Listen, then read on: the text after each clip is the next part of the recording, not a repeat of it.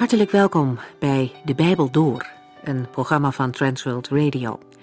De Bijbel Door is een radioserie die u in 5 jaar meeneemt door de hele Bijbel. Van Genesis 1 tot Openbaring 22.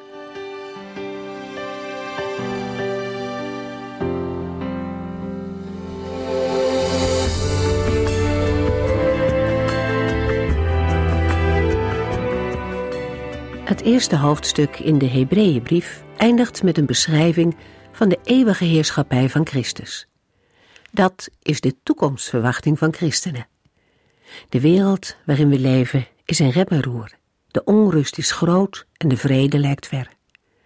Te midden van al die onrust mogen wij ons vasthouden aan de belofte van Gods woord, dat zijn troon voor eeuwig vast zal staan. En hoe meer alles op zijn grondvesten schudt, des te meer komt het erop aan om vast te houden aan het woord dat de Heere heeft gesproken. Hoofdstuk 2 begint ermee dat we aandachtig moeten luisteren naar de waarheid die we hebben gehoord, om te voorkomen dat we er vervreemd van raken. Het is een conclusie van hoofdstuk 1, waar we lazen over de grootsheid en de verhevenheid van de Zoon van God. In dit gedeelte wordt de nadruk gelegd op het verschil tussen de Heere Jezus en de engelen. De schrijver laat zien dat Jezus veel hoger is, dat zijn positie op de troon eeuwig is, terwijl de dienst van engelen een voorbijgaand karakter heeft. Engelen zijn dienaars, tegenover het koningschap van de Zoon. Het besef dat de Zoon van God zo hoog verheven is, dat moet ons ertoe aanzetten om alle aandacht te geven aan wat hij ons te zeggen heeft. In Hebreeën 2 merkt de schrijver op dat het een ernstige zaak was als mensen in het verleden geen aandacht hadden voor de wetten van God, die door bemiddeling van engelen waren doorgegeven. Dat was geen vrijblijvende zaak. Maar hoeveel te meer moeten mensen dan ernst maken met de woorden van de Zoon van God? Hier wordt ook duidelijk waarom de schrijver zo nadrukkelijk heeft uitgelegd dat de Zoon van God ver boven engelen verheven is. Hij wil de lezers ervan overtuigen dat zij de woorden die God in de Zoon heeft gesproken nog veel serieuzer moeten nemen dan de boodschappen die God via engelen stuurde. En daarbij moeten we dan aan de wet denken. Op de overtreding van de wet stond straf. Maar wie het woord van de Heer Jezus naast zich neerlegt, ontkomt niet aan de toorn van God. Het is een ernstige waarschuwing die de Bijbel hier meegeeft. Wij lezen verder in Hebreeën 2.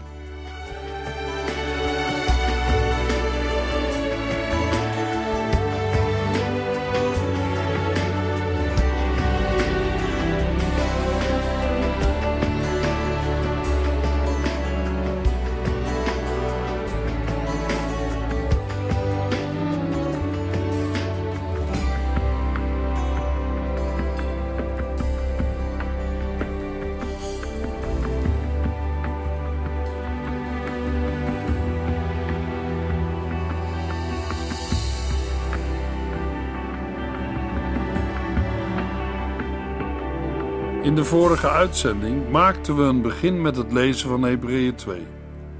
We lazen in Hebreeën 2 vers 1. Daarom moeten wij heel aandachtig luisteren naar de waarheid die we hebben gehoord. Anders zullen wij ervan vervreemd raken. Nadat we in Hebreeën 1 de grootheid, belangrijkheid en de godheid van de Heer Jezus Christus hebben gezien, komen we in Hebreeën 2 bij het mens zijn van Christus, zijn vernedering. Hij werd een mens en toen hij dat deed, werd hij een korte tijd lager dan de engelen gezet. In het Bijbelboek Hebreeën vinden we een aantal waarschuwingen voor Joodse en niet-Joodse christenen. We vinden de waarschuwingen door heel het Bijbelboek heen. In Hebreeën 2 vers 1 tot en met 4 lezen we een waarschuwing tegen het vervreemd raken of afdrijven van het evangelie. In Hebreeën 3 vers 7 tot en met 4 vers 2 wordt gewaarschuwd tegen twijfel en ongeloof. In Hebreeën 5 vers 11 tot en met 14 volgt een aansporing om goed te luisteren. Slecht luisteren naar het woord van de Heere stagneert de geestelijke groei. In Hebreeën 6 vers 1 tot en met 20 klinkt een waarschuwing om God niet de rug toe te keren en de moed niet te laten zakken. Hebreeën 10 vers 26 tot en met 39 bepaalt de lezers bij het willens en wetens blijven zondigen, waardoor een gelovige de ondergang tegemoet gaat. In Hebreeën 12 vers 15 tot en met 29 komt aan de orde wat een mens te wachten staat als hij of zij God de rug toekeert. Een gelovige moet de Heere dienen met eerbied en ontzag, want onze God is een verterend vuur. Hebreeën 2 vers 1. Daarom moeten wij heel aandachtig luisteren naar de waarheid die we hebben gehoord, anders zullen wij ervan vervreemd raken. In de vorige uitzending stonden we al even stil bij de eerste twee woorden van vers 1. Met daarom moeten wij begint de conclusie van het voorafgaande hoofdstuk en tegelijk het eerste vermanende gedeelte uit Hebreeën. Het moeten wordt niet aan de keuze of bereidheid van de lezer overgelaten. Juist omdat de Zoon ver boven de engelen verheven is, moet aan het woord dat God door hem heeft gesproken veel meer of zelfs de grootste aandacht worden geschonken, meer dan aan de woorden die de Heere door middel van engelen heeft geopenbaard in de wet. Met de woorden de waarheid die wij hebben gehoord, wordt het evangelie bedoeld, zoals dat eerst door de Heer Jezus zelf en vervolgens door de apostelen is verkondigd. De vermaning om het evangelie vast te houden in die vorm, zoals het door de apostelen is overgeleverd, vinden we in diverse nieuwtestamentische brieven. Dit om te voorkomen dat de gelovigen in de handen van dwaalleraars vallen. De Joodse lezers, maar ook wij, worden in vers 1 vermaand om niet vervreemd te raken van het evangelie. Zoals een schip dat niet goed verankerd is, door de stroming wegdrijft van zijn oorspronkelijke ligplaats, zo dreigen de Joodse gelovigen, aan wie Hebreeën is geadresseerd, van hun geloof in de Heer Jezus Christus terug te vallen in het Jodendom. Dat deze kans reëel aanwezig is, blijkt uit andere directe waarschuwingen in deze brief. Hebreeën 2 vers 2.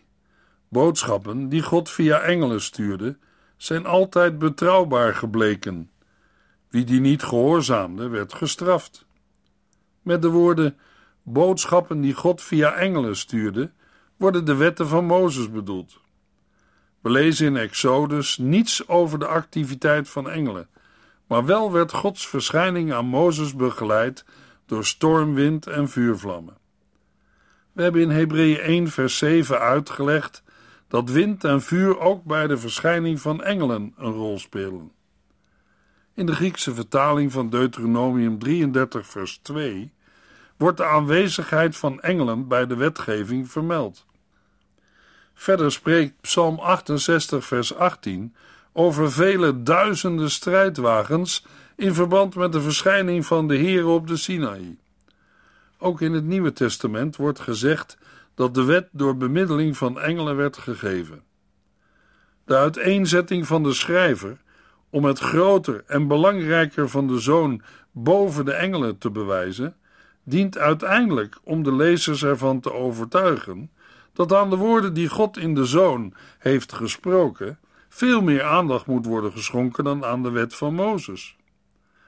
Met een beroep op de geldigheid, het gezag van de wet en door te wijzen op het onverbiddelijke van de wet, zegt de schrijver dat de gelovigen die lichtvaardig omgaan met de openbaring van de Heere in zijn Zoon Jezus Christus zeker niet ongestraft zal blijven. Dat juist het onverbiddelijke van de wet aan de orde wordt gesteld, bewijst wel dat aan de lezer een ernstige waarschuwing wordt gegeven. In de woorden van vers 2 zijn alle onbewuste en alle opzettelijke zonden tegen de wet samengevat. Iedere zonde tegen de wet wordt gestraft met een rechtvaardige vergelding of beloning. Kortom, de overtreder weet precies wat hem te wachten staat. Hebreeën 2 vers 3. Hoe durven wij dan te denken dat wij de straf zullen ontlopen als we geen ernst maken met de geweldige redding die door Jezus Christus zelf is bekendgemaakt en aan ons is doorgegeven door de mensen die hem hebben gehoord? als een overtreding tegen de wet al een bestraffing tot gevolg heeft. Hoe zullen dan gelovigen die de boodschap van het evangelie verwaarlozen en afdrijven, aan de toorn van God ontkomen? De woorden in vers 3 maken duidelijk dat de redding in dit vers van een veel groter gewicht en van een geheel andere orde is dan de redding die via de wet kon worden verkregen. Het eigenlijke onderwerp van de boodschappen die via engelen werden gestuurd is God de Vader. Zoals hij gesproken heeft via engelen, zo gaat het in vers 3 om een spreken van God door middel van de Heer Jezus. Daarbij moeten we in de eerste plaats denken aan de verkondiging van de Heer Jezus in Matthäus 4, vers 17. Bekeer u, want het koninkrijk van de hemel is vlakbij. We moeten ook denken aan Lucas 4, vers 18, waar de heiland een gedeelte uit Jesaja 61 voorleest en wordt gezegd dat de tijd van Gods genade is aangebroken. Het is de boodschap van de eeuwige redding, die ons door het lijden en sterven van de Heer Jezus is geschonken. Degenen die het gehoord hebben, zijn niet de grote groepen mensen die naar de Heer Jezus luisterden, maar de apostelen, die getuigen waren van al de woorden en daden van Jezus. Uit het feit dat de schrijver zichzelf insluit met de woorden aan ons, kunnen we opmaken dat hij daar persoonlijk niet bij hoorde. Het in het verleden door de apostelen verkondigde evangelie is, tot op dat moment, in zijn betrouwbare, originele vorm bewaard gebleven. Hebreeën 2 vers 4. God heeft bewezen dat die boodschap waar is, door tekenen, wonderen en machtige daden, en ook door de gave van de Heilige Geest te geven aan wie hij wil. De schrijver noemt de 3 dingen waarin de nieuwe openbaring de oude wet overtreft. 1. Zij is geopenbaard door de Heer Jezus Christus zelf. 2. Zij is bevestigd en verkondigd door de apostelen, de ooggetuigen. En 3. Zij wordt door de Vader bewezen door tekenen, wonderen, krachten en gaven van de Heilige Geest. De werkwoordsvormen in de Griekse tekst geven aan dat er nog steeds tekenen en wonderen plaatsvinden in de gemeente van Christus. Het was blijkens 1 Corinthiërs 1 vers 5 tot en met 7 en Galaten 3 vers 5 een normale zaak in de christengemeenten. Tekenen en wonderen worden wel vaker samen genoemd, soms vergezeld van machtige daden. Bij tekenen gaat het om het heenwijzende karakter van een bepaald wonder. Het wijst op Christus en het bewijst zijn autoriteit. Met een wonder wordt vooral het verbazingwekkende benadrukt.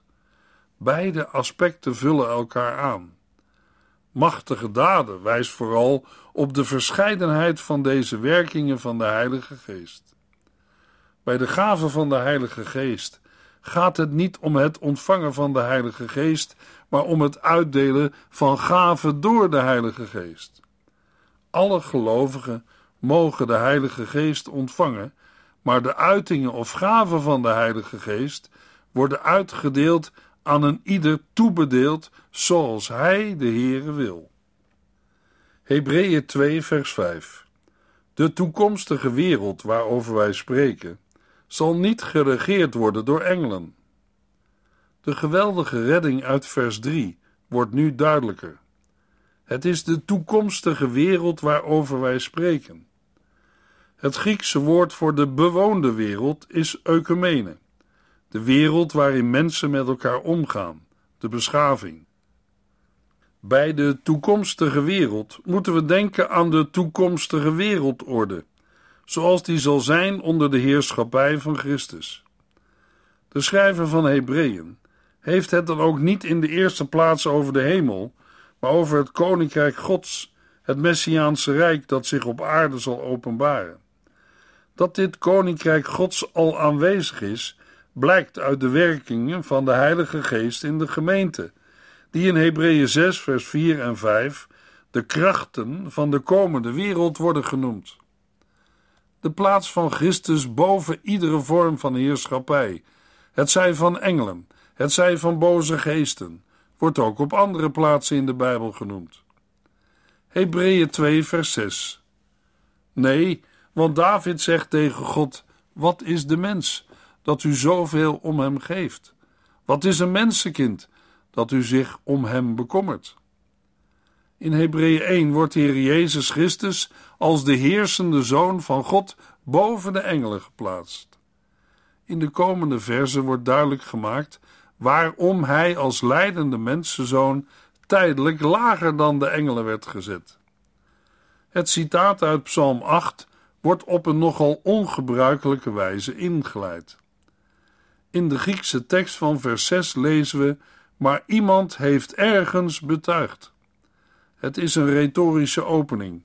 De schrijver kon ervan uitgaan dat al zijn lezers deze psalm van David uit het hoofd kenden. Psalm 8 is een lied over de mens als de kroon van de schepping. Maar de eerste mens, Adam, heeft door de zonde deze ereplaats verloren. Maar Gods plan, dat niet kan falen, krijgt zijn vervulling in de tweede mens, Jezus Christus, de laatste Adam. Inhoudelijk wordt in vers 6 gevraagd: wat is de mens? Het meest voor de hand liggende antwoord is: een mens is nietig en zwak. Maar het ware antwoord luidt heel anders, zoals we in de volgende 2 verzen kunnen lezen.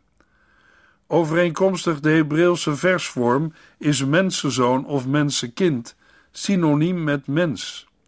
De uitdrukking mensenzoon, die door de Heer Jezus als een benaming voor zichzelf werd gebruikt, was in bepaalde Joodse kringen een gangbare titel voor de komende Messias. Deze Messiaanse titel vindt haar oorsprong in Psalm 8 en Daniël 7 vers 13 en 14. Wat is een mensenkind dat u zich om hem bekommert? Het Griekse woord voor bekommeren heeft de betekenis van omzien en reageren ten goede, met medelijden. Zo is de Heere God. Hij ziet naar u, jou en mij om en reageert ten goede en met medelijden. Hebreeën 2 vers 7. Hoewel u hem een korte tijd lager dan de engelen hebt gezet, hebt u hem nu gekroond met heerlijkheid en eer. De schrijver van Hebreeën citeert Psalm 8 vers 5 tot en met 7 in de Griekse vertaling van het Oude Testament. Dit verheldert op 2 punten zijn interpretatie van ons vers. Ten eerste vertaalt de Septuaginta het Hebreeuwse Elohim, goden, met engelen. Dat doet ook een zeer oude Joodse vertaling van het Oude Testament in het Aramees, de Targum. Ten tweede is het Grieks voor een korte tijd dubbelzinnig. Het kan zowel betekenen een beetje als voor een korte tijd. Zo wordt de uitleg van dit vers met betrekking tot de Heer Jezus Christus begrijpelijk. Hij heeft gedurende een tijd lager dan de engelen gestaan, omdat hij sterven moest, maar is nu door God met heerlijkheid en eer gekroond, omdat hij door Gods genade voor ons de dood is ingegaan. Jezus is mens geworden, maar hij is alleen voor een korte tijd beneden de engelen gesteld, om de mensheid, vele van zijn zonen, tot heerlijkheid te brengen. De woorden uit vers 7, met heerlijkheid en eer gekroond, als een koning, geeft de bestemming aan van de mens als beelddrager van God. En u hebt hem het beheer gegeven over alles wat er is, of gij hebt hem gesteld over de werken uwer handen, een lezing die in de meeste handschriften ontbreekt, maar wel in het Oude Testament staat, legt ook het gekroond zijn met heerlijkheid uit. De mens is gesteld tot koning en zijn koninkrijk is de wereld. Hebreeën 2 vers 8. En u hebt hem het beheer gegeven over alles wat er is. Toen God dit zei, bedoelde hij ook dat alles aan hem onderworpen zou zijn, niets uitgezonderd. Wij hebben nog niet gezien dat het al zover is. De eerste regel van dit vers hoort nog bij het citaat uit Psalm 8 vers 7. Het is een verdere uitwerking van het gekroond zijn uit vers 7. De overeenkomst met Psalm 110 vers 1 laat duidelijk zien dat deze mens gekroond is tot koning over de schepping, de wereld. Hetzelfde citaat wordt door Paulus verwerkt in 1 Corinthiërs 15 en Efeziërs 1, om aan te tonen dat Christus verheven is boven alle vijandige overheden en machten.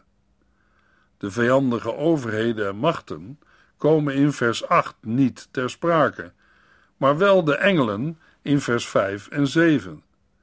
Wanneer de schrijver van Hebreeën er dan ook zo nadrukkelijk aan toevoegt dat God niets uitgezonderd heeft en dat alles aan hem onderworpen zou zijn, heeft hij vooral deze engel op het oog. Er is dan ook geen tegenspraak tussen vers 8 en 1 Corinthiërs 15 vers 27, waar wordt gesteld dat God zelf niet onderworpen is aan Christus. Maar net als in 1 Corinthiërs 15 is ook in vers 8 de Vader degene die alle dingen aan de Zoon ondergeschikt maakt. Aan de ene kant is de Zoon, blijkens zijn hemelvaart, boven iedere engel, macht en kracht verheven. Toch is de nu zichtbare realiteit dat de vijandige machten zich bepaald niet aan de heerschappij van Jezus Christus hebben onderworpen. Deze realiteit hebben de lezers aan de lijve ervaren, toen zij om de naam van Jezus Christus werden vervolgd. Het koninkrijk en koningschap van de Zoon zal pas in zijn volheid zichtbaar worden als de Heer Jezus Christus terugkomt. We lezen nog een keer vers 8 en gaan verder met vers 9. En u hebt hem het beheer gegeven over alles wat er is. Toen God dit zei, bedoelde hij ook dat alles aan hem onderworpen zou zijn, niets uitgezonderd. We hebben nog niet gezien dat het al zover is, maar wij zien Jezus wel. Hij heeft gedurende een tijd lager dan de engelen gestaan, omdat hij sterven moest, maar is nu door God met heerlijkheid en eer gekroond, omdat hij door Gods genade voor ons de dood is ingegaan. Wanneer de Griekse zinsdelen in hun originele volgorde zouden worden vertaald, leveren zij een moeilijk te begrijpen zin op. De opbouw van vers 9 zou een zogenaamd chiasme kunnen zijn. Dat wil zeggen dat het eerste zinsdeel met het laatste moet worden verbonden. Een vertaling levert dan het volgende resultaat op. Maar wij zien hem, namelijk Jezus, die voor een korte tijd beneden de engelen was gesteld, opdat hij door de genade van God voor een ieder zou sterven. Omdat hij de dood heeft verduurd, is hij nu door God met heerlijkheid en eer gekroond. Het voorzetsel door geeft in dit verband de reden aan waarom Jezus werd verhoogd en is geen verklaring van het feit dat hij beneden de engelen werd gesteld. Ook Paulus geeft in Filippenzen 2 vers 9 aan dat het sterven van Jezus aan het kruis de reden was voor zijn verheerlijking door de Here. De gelovigen richten hun blik op Jezus die al verheerlijkt is. Van daaruit mogen zij met zekerheid weten dat ook zij verheerlijkt zullen worden, ook al ondervinden zij op dit moment nog verdrukking.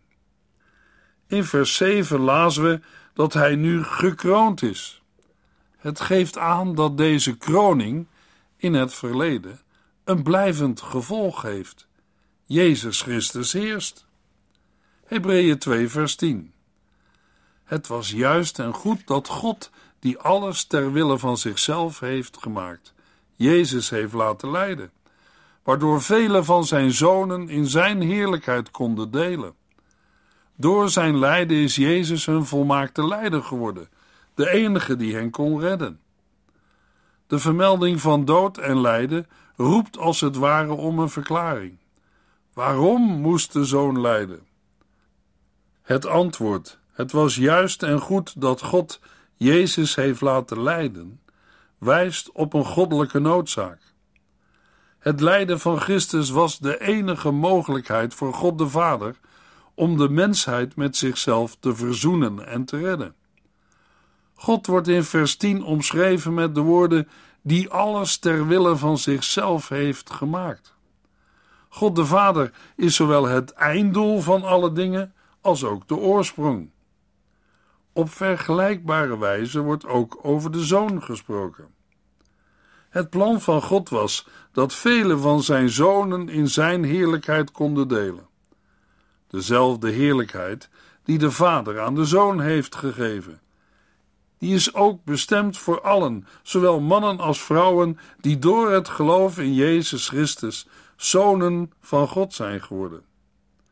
De Zoon wordt in vers 10 genoemd hun volmaakte leider, de enige die hen kon redden. De Zoon is zowel de oorsprong van het heil als ook de eerste die deze heerlijkheid ontving. Bij hun volmaakte leider moeten we denken aan de heerlijkheid en de waardigheid die de Heer Jezus na zijn opstanding van God de Vader heeft ontvangen. De Heer heeft zijn zonen, de gelovigen, tot heerlijkheid geleid op het moment dat de Zoon, Jezus Christus, verheerlijk werd. Daarover lezen we in Efeziërs 1, vers 3. Aan God, de Vader van onze Heer Jezus Christus, komt alle dank en eer toe. Hij heeft ons, nu wij één zijn met Jezus Christus, alle geestelijke zegen gegeven die er in de hemel is. En in Efeziërs 1, vers 11 tot en met 14, door onze eenheid met Christus zijn wij het eigendom van God geworden.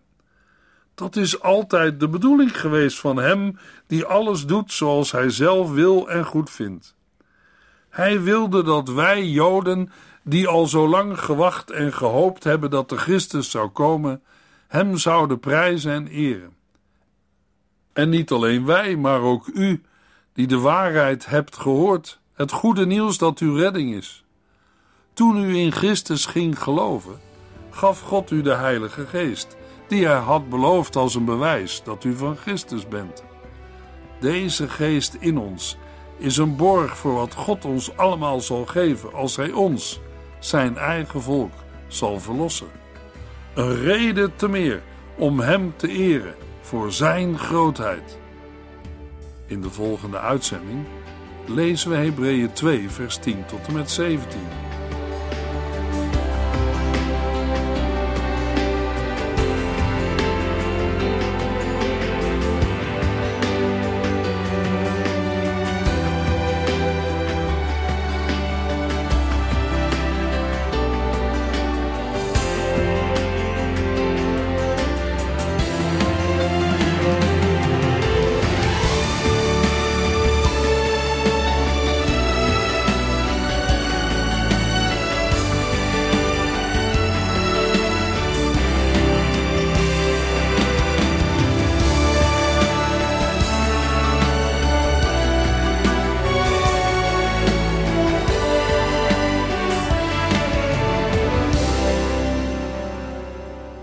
U heeft geluisterd naar De Bijbel Door, in het Nederlands vertaald en bewerkt door Transworld Radio. Een programma waarin we in 5 jaar tijd de hele Bijbel doorgaan. Als u wilt reageren op deze uitzending of u heeft vragen, dan kunt u contact met ons opnemen. Tijdens kantooruren kunt u bellen op 0342 47 8432. 0342 47 8432. Ook kunt u een e-mail sturen naar debijbeldoor@transworldradio.nl. En natuurlijk kunt u ook via de post ons bereiken. TWR, postbus 371, postcode 3770, AJ in Barneveld. Dit programma werd gepresenteerd door Corveda en Ike André. Techniek was in handen van Odin van Woerdenkom. En namens ons allemaal bedanken we u van harte voor het luisteren.